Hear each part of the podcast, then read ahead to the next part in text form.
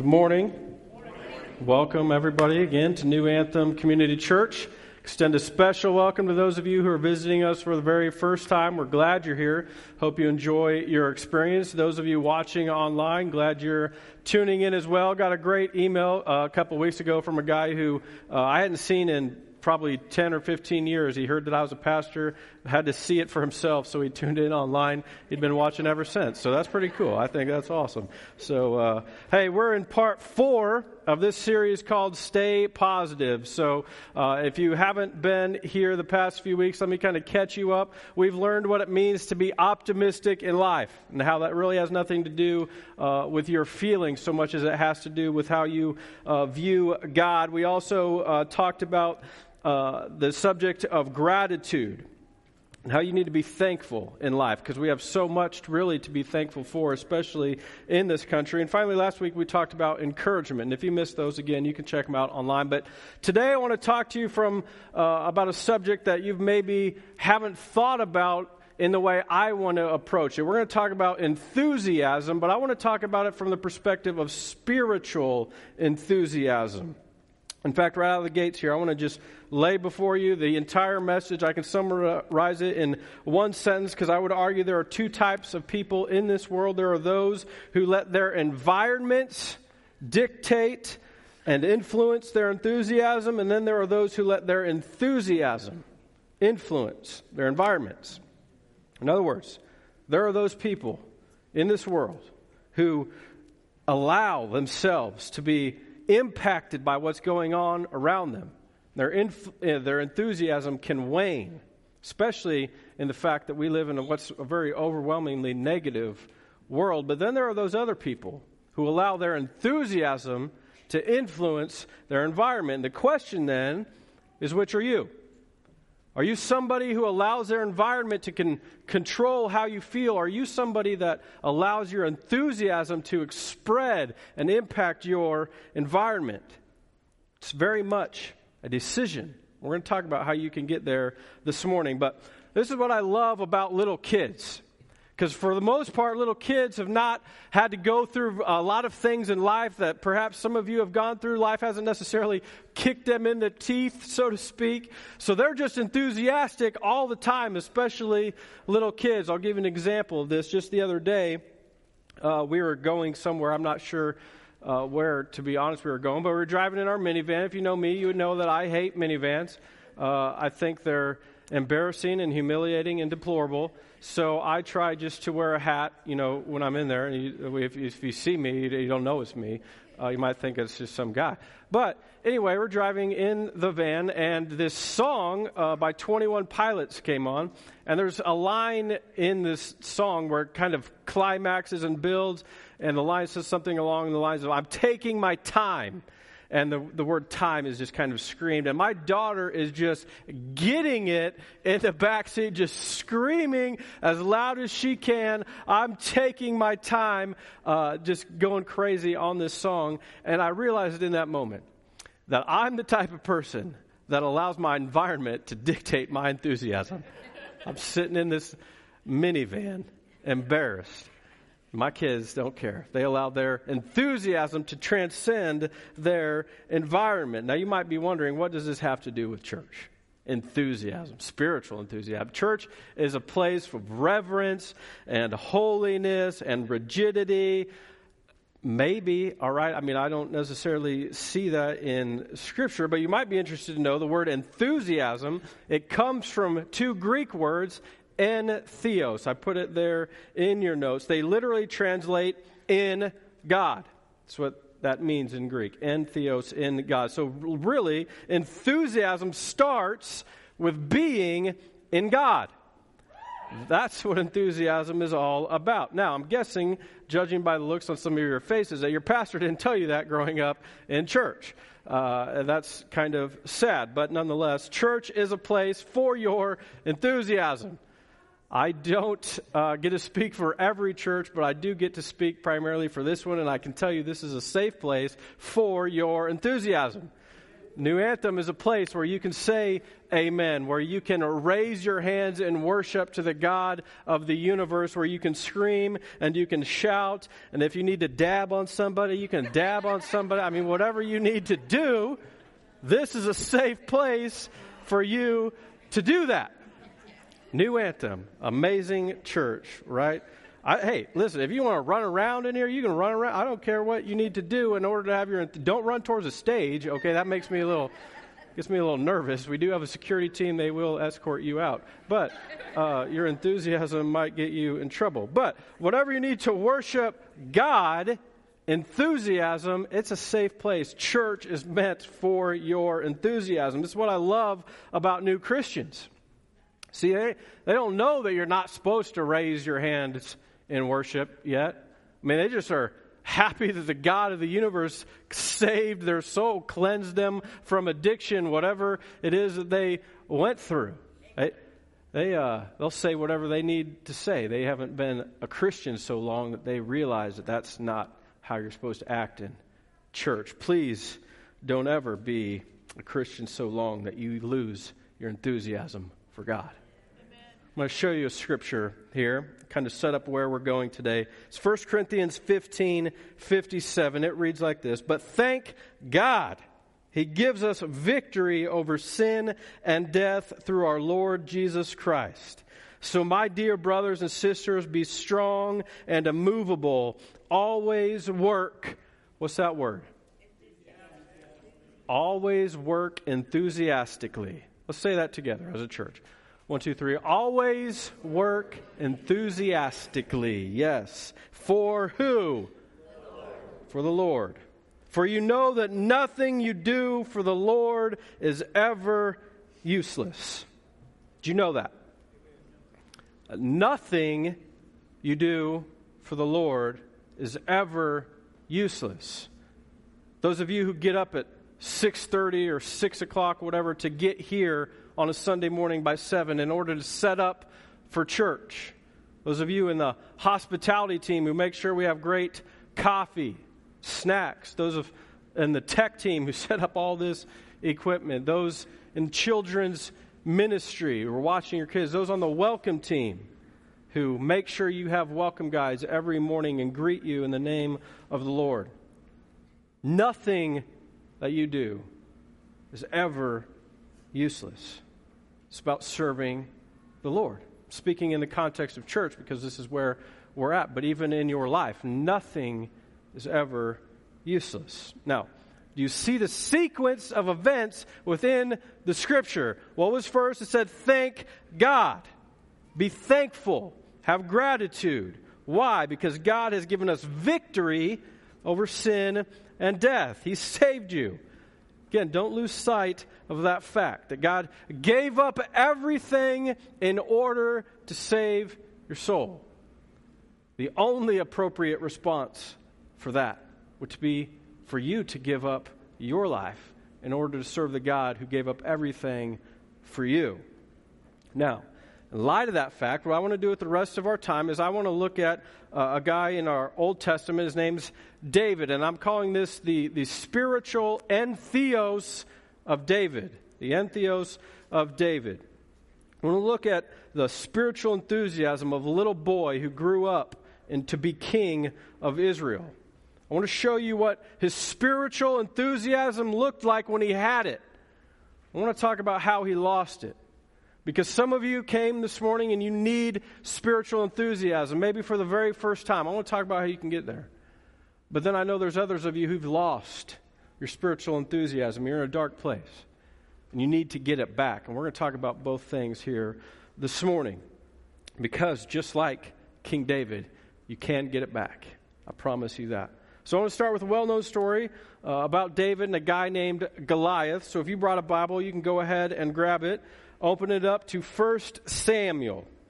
It's going to be towards the front of your Bible, again, in the Old Testament. You want chapter 17. Again, as we read this, I want you to start seeing things through the lenses of spiritual enthusiasm. That's what we're talking about this morning. Remember, there are two types of people in this world those who let their environments influence their enthusiasm, then those who let their enthusiasm influence their environments. It's the lens that we need to look at this story with. If you don't know the backstory of David and Goliath, here it is. Uh, there's an enemy of Israel. They're called the Philistines, a big army. And they come to invade Jerusalem and, and Israel. And they meet on these two hilltops. It's called the Valley of Elah, if you're curious. When Israel's on one side, the Philistines are on the other side. And for 40 days, Goliath comes out from the top of his hillside and calls out to the Israelite army and belittles them and says, If you'll send your champion over to come and fight me, and if I defeat him, you'll be our slaves, but if he defeats me, you'll be our slaves. And now, you might uh, be curious well, why didn't they just invade one another? Well, this was actually a very popular kind of tradition in ancient cultures. They would just have a one on one battle, uh, not need, you know, no need to kill everybody. Let's just fight one on one. Whoever wins, uh, that settles it. If you've seen that movie, uh, Kingdom of Heaven, with Brad Pitt, when he's Achilles or whatever, very opening scene that uh, happens. I thought about showing it, but that would have been bad news. Okay, so as this is unfolding for 40 days, you can imagine the, the drain that's being uh, felt on this Israelite side because they're nervous. They don't want to go fight this giant. And again, I don't know what you know about uh, warfare, but it's, it's a lot harder to attack uphill than it is downhill. So neither army is real excited about having to go fight the other one uphill. You've walked uphill. You understand how hard sometimes that can be. So neither one is too anxious about trying to invade the other one, but the Israelites especially are not excited about facing this guy on uh, named Goliath. So we have here this uh, a boy named David his dad is a shepherd, so David is also happens to be a shepherd, and his brothers are in the Israelite army. His dad, Jesse, says that he needs to go bring his brothers some food. That they've been there for 40 days. Who knows how long this is going to last? And so this is where we're at in 1 Samuel chapter 17. David happens to come up on the scene when uh, Goliath begins to speak and asks, Well, who are, who's going to go fight this fool? Right? How's he going to belittle us? And the army around David is like, I, I'm not messing with that dude. Have you seen how tall that guy is? I'm not, I'm not getting anywhere near that guy. And David says, I'll go fight that fool. That's a little bit paraphrased, but uh, essentially that's what he says. I'm, I ain't scared of that bum. And so this is good news for the Israelite army. They go and tell King Saul, um, hey, the commander of the Israelite army, hey, King Saul, this, this David, he said that he's going to go kill this giant Goliath. Now, I want to put this a little bit in perspective for you because oftentimes we read this scripture and we hear, you can read in there in, in, chapter 16 about how Goliath is six cubits tall and he was tall. And so uh, I, I, I felt like this would be helpful for everybody this morning. I had my guy. If y'all don't have a guy, you need a guy. You can't have my guy because he's really good, as you can tell. Uh, I had him build Goliath because when we read about six cubits and, uh, uh, and a, a, span, that doesn't really mean anything to us. And even if you know the math, it's nine and a half feet tall. But until you see it, a man of this size coming out and belittling you, saying, Send your champion to fight me, right? I mean, this is insane. David wasn't even nearly as tall as I am. Uh, he's probably like five five, and at five foot, maybe even, uh, you know, at age 12, and he walks up to this man and sees him and says, Who's going to kill that bum? David says, I, I'll kill that fool.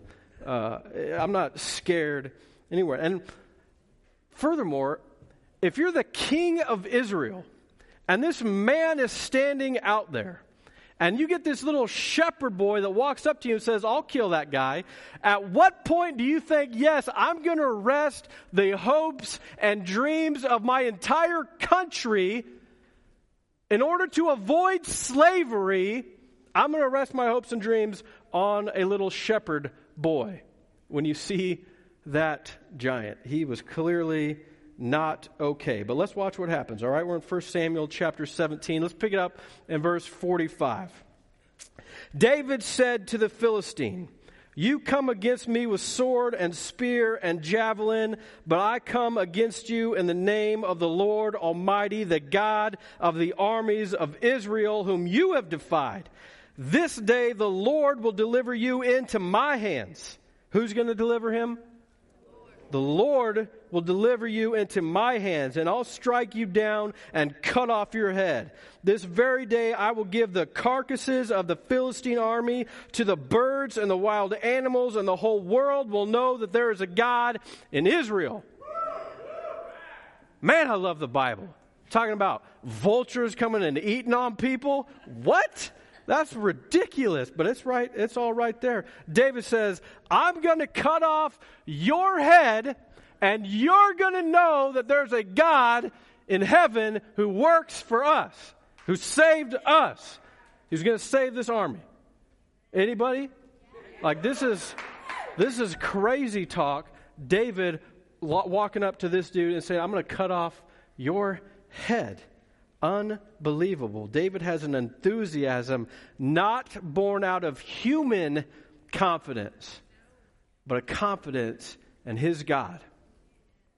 Praise God for that. We're going to talk about that more next week. Confidence in God. Now, why was a little boy so confident that God would move on his behalf?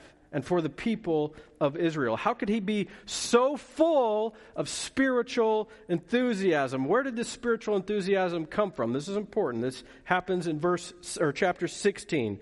Uh, the spirit of the Lord rushed upon David from that day forward. So before he ever saw Goliath, the spirit of the Lord rushed upon him. Now let me tell you why that's good news because David's spiritual enthusiasm came from the Spirit of the Lord, en theos, in God. The same Spirit that rushed on David is the same Spirit that lives in you. If you're a believer in the Lord Jesus Christ, that he came to this earth and died for your sins, if you've repented of your sins, if you've trusted that he's raised from the dead, his spirit literally takes up residence in your life. The same spirit that allowed David to slay this giant lives in you. There's hope for your spiritual enthusiasm. The only difference between you and David is that David chose to let his enthusiasm impact his environment. Perhaps, like me, you've allowed your environment to dictate your enthusiasm. We see this spiritual enthusiasm all throughout Scripture as well. David wrote a number of psalms, and there's songs and praises to God. He sings passionately to God. You can read about David dancing passionately before the Lord, so much so that it embarrassed his wife. I love that. Because I'm all, I mean, I, you just saw me dab up here, and she was like, oh my God, well, you know, this is a good degree. Some of you guys know what I'm talking about. Some of you know wives know what I'm talking about. You can embarrass your wives a little bit. But in short, the spiritual enthusiasm and passion, it filled David to his core. And it all was in Theos, in God. How many people right now, if David would show up into any church all across America, would think, what's wrong with this dude? This dude's crazy. He's all fired up. What's he fired up about? the God of the universe that saved his soul. He's simply doing what y'all do at a football game, right?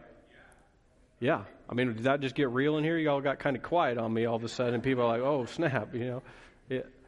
But this is what we do in culture we can get fired up for things of silliness, but we can't get fired up for the God who cleansed our soul, the Savior of the world's JV, you know, compared to those Chiefs, Raiders, Broncos, whoever, Cowboys, whatever. I don't know. Verse 48. As Goliath moved closer to attack, David quickly ran out to meet him. Reaching into his shepherd's bag and taking out a stone, he hurled it with his sling and hit the Philistine in the forehead. The stone sank in.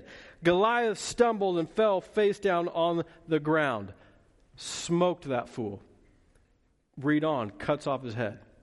Science is all out there talking about how the slingshot provides the same velocity of like a 45 caliber handgun. I mean, it's unbelievable what David was able to accomplish. You can also read on and talk about how he killed the cousins of this man as well. Five stones, the reason he picked up five stones from the water. Now, you eventually uh, will see in Scripture David becomes king. King Saul, the king at this time, is eventually killed, and David rises to the throne, and his passion led him to that purpose. God called him. His spiritual enthusiasm and passion led him to that. His entheos dictated his environment, his enthusiasm for God. He didn't allow the things around him that were happening, the turmoil, all those things, he didn't allow that to impact his enthusiasm. His enthusiasm impacted his environment. But Listen, it didn't take long for David to lose that enthusiasm as king. Perhaps like some of you this morning. Let's look at this. Turn a couple pages to your right to 2 Samuel. You want 2 Samuel chapter 11, just right there in verse 1. That's the big number 11. It says, In the spring, at the time when kings go off to war. Now, what was David at this time? King. Where should he have been? Off at war. In the spring, at the time when kings go off to war, David sent Joab out with the king's men and the whole Israelite army. It happened late one afternoon when David arose from his couch and was walking on the roof of the king's house that he saw from the roof a woman bathing, and she was very beautiful. You can find out what happens uh, in the rest of Scripture. David, you know, says, "Hey, it looks like somebody needs to go minister to her," and that happens. Uh, it she becomes pregnant. He kills the guy. Anyway, because when David wasn't where he was supposed to be, he saw something he shouldn't have seen. He did something that he shouldn't have done because he thought something that he never should have thought. When did it start? When he wasn't where he was supposed to be. Why was he not there? That's the question you should be thinking about. I want to show you the contrast of what happens from where David had this spiritual enthusiasm as a kid. He becomes king. He does something of a vile nature. Where did he lose the spiritual enthusiasm? You can write this down. As a kid with enthusiasm, David ran into the battle to serve his God. As a king, with apathy, David walked on the roof to serve his comfort. We read it in Scripture. David ran into battle, pulling out a stone, slinging it, killing him in order to serve his God. And yet, as a king, he became apathetic to the whole Christian faith. And when he wasn't where he was supposed to be, he started walking around on his roof in order to serve comfort. Question is Are you running for God? Are you walking to serve your own comfort. How did a man with so much enthusiasm, writing psalm after psalm, dancing before the Lord, how did he lose that as king? Think about that. How did he lose his spiritual enthusiasm after slaying this giant? I would argue that he took his eyes off his calling, he put it on his comfort. Instead of it being about God anymore, he put it on himself said, I'm going to make this about me. What makes me happy? How do I feel? That led David down a dark path. The point I want to raise is this which of these two categories best represents you? You, someone who runs into battle to serve their God. Because make no mistake, we are in a battle.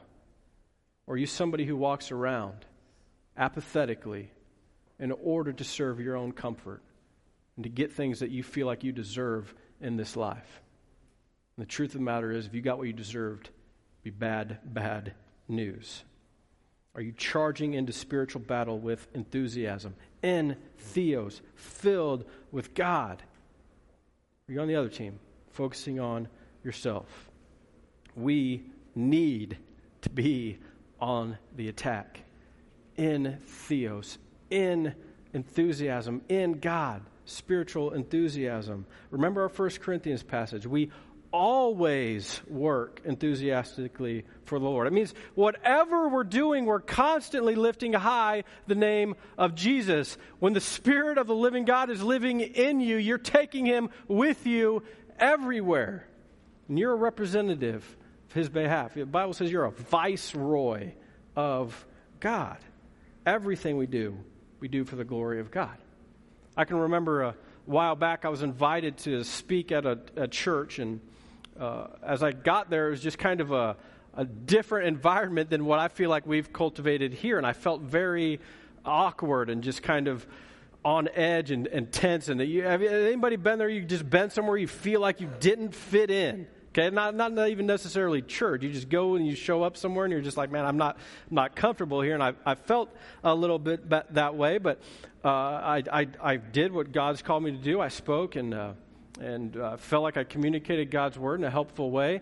And afterwards, a lady came up to me and she said, uh, "She said that was uh, passionate, just like that, passionate."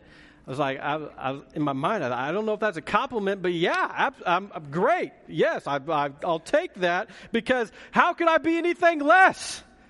The God of the universe saved my soul.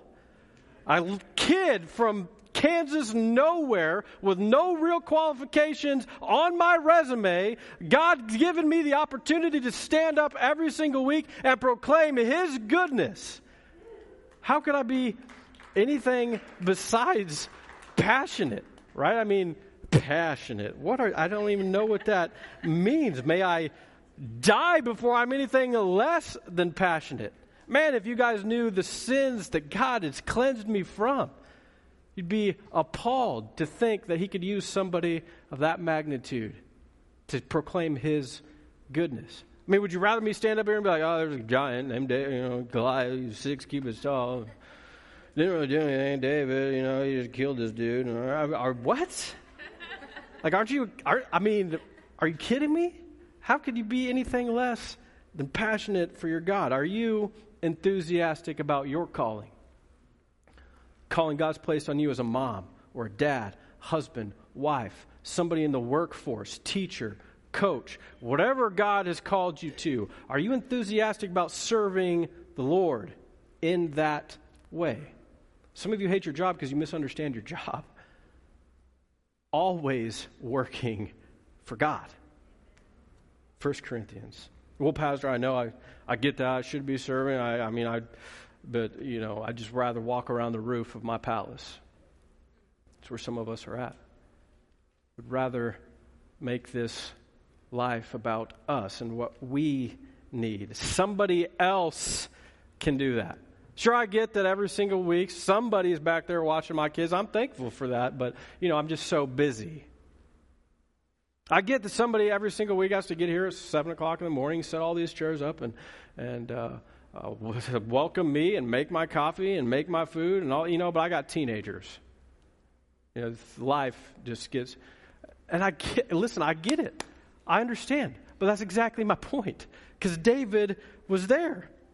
David's life was busy. The same thing happened. The kid who attacked a giant in a field and killed him with a stone ascends to the peak of the universe, king of Israel.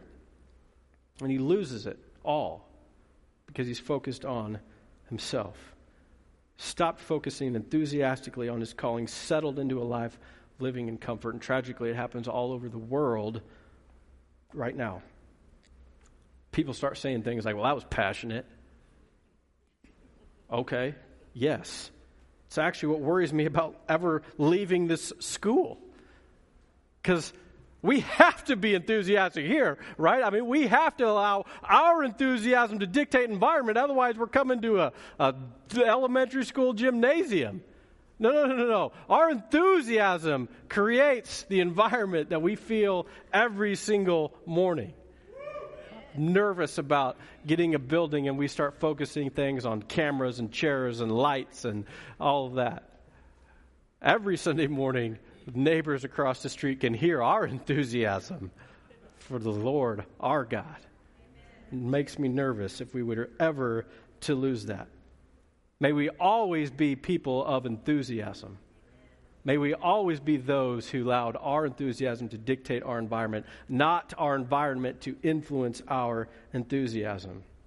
None of this would make any difference if Jesus didn't have something to say about this. And I want to point out what Jesus has to say. He says it and weighs in in Revelation 2 4. He says, But I have this against you.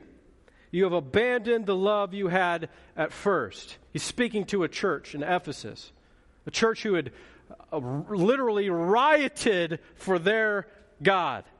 Man, how cool would that be if somebody would just flip over a car and set it on fire for me? But, not, you know, whatever. This whole church is rioting for their God. And Jesus says, I have this against you. You lost the love you had at first. But notice what he says. He didn't, he, I just said that. You lost, he didn't say you lost it. He said you abandoned it. See, that, there's a big difference there. You lose something, you might you forget it. You abandoned it. You made the decision to leave your first love. That's what Jesus says. And here's why that's a big deal because it means you can get it back. If you walked away from it, you know where it's at. You can go back and get it. Verse 5, how? Remember therefore what you have where you have fallen from. Repent and do the works you did at first. You want your spiritual enthusiasm back? Remember, repent, return. Remember where you were at. Repent of falling from that position. Return to doing the works you did first. See, this is very much participatory on your end. God calls you to remember where you were and then to repent of any sin that you have on your life, and then to do something about it. Enthusiastically to live out your calling. Get to work on changing. This isn't about prayer. No, no, no. This is about practice. This is more than prayer. Prayer is certainly part of it. Don't mishear me. But this is about practice and doing something for God. See, listen, listen.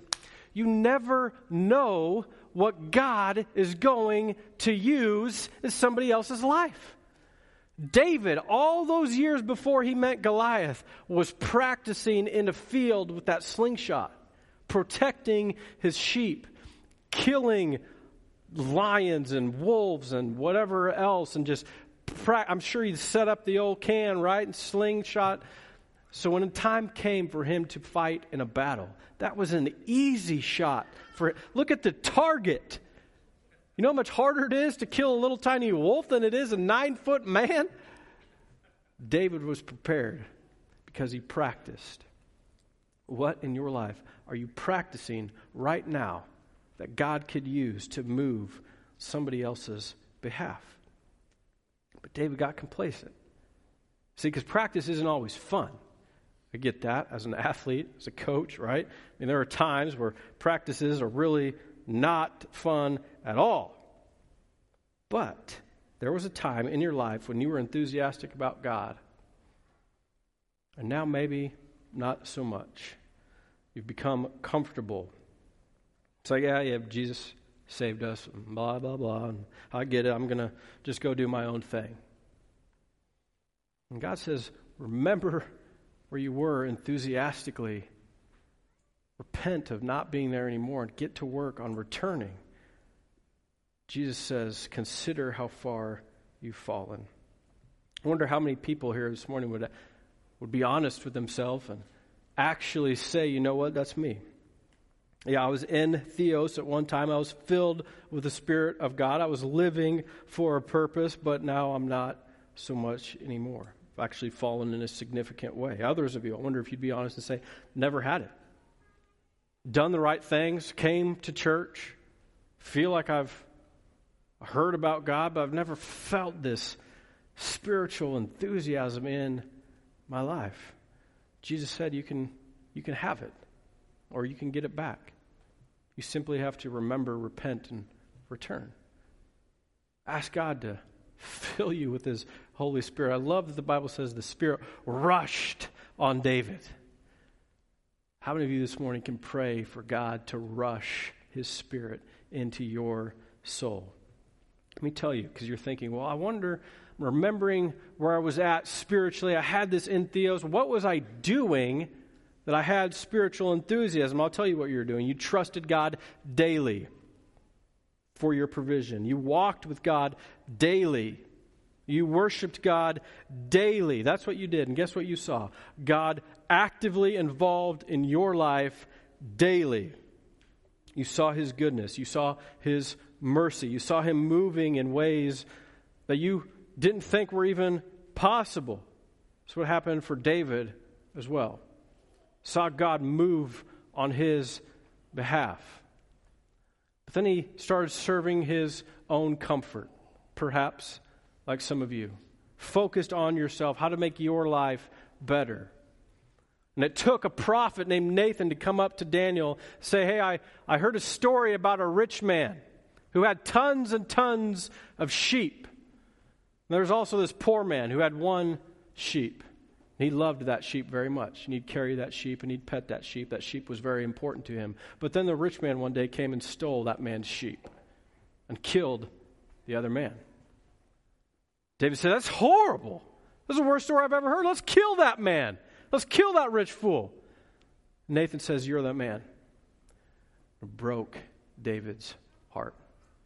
He remembered where he was, how far he'd fallen.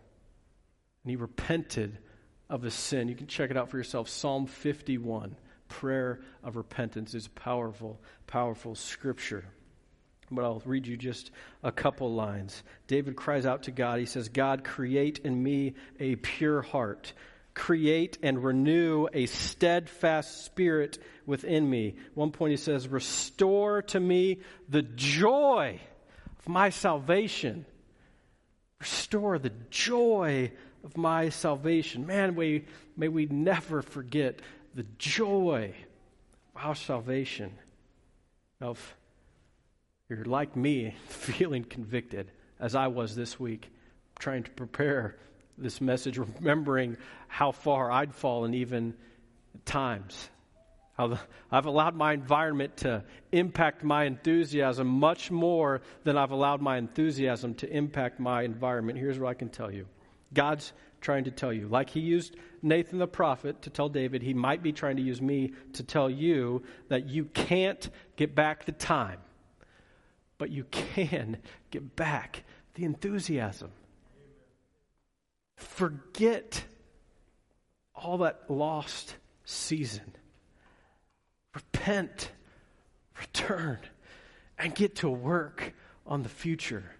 Man, I'm believing that the Spirit of God wants to fill you up and wants to change your life. Imagine if you went home today and you changed the tone.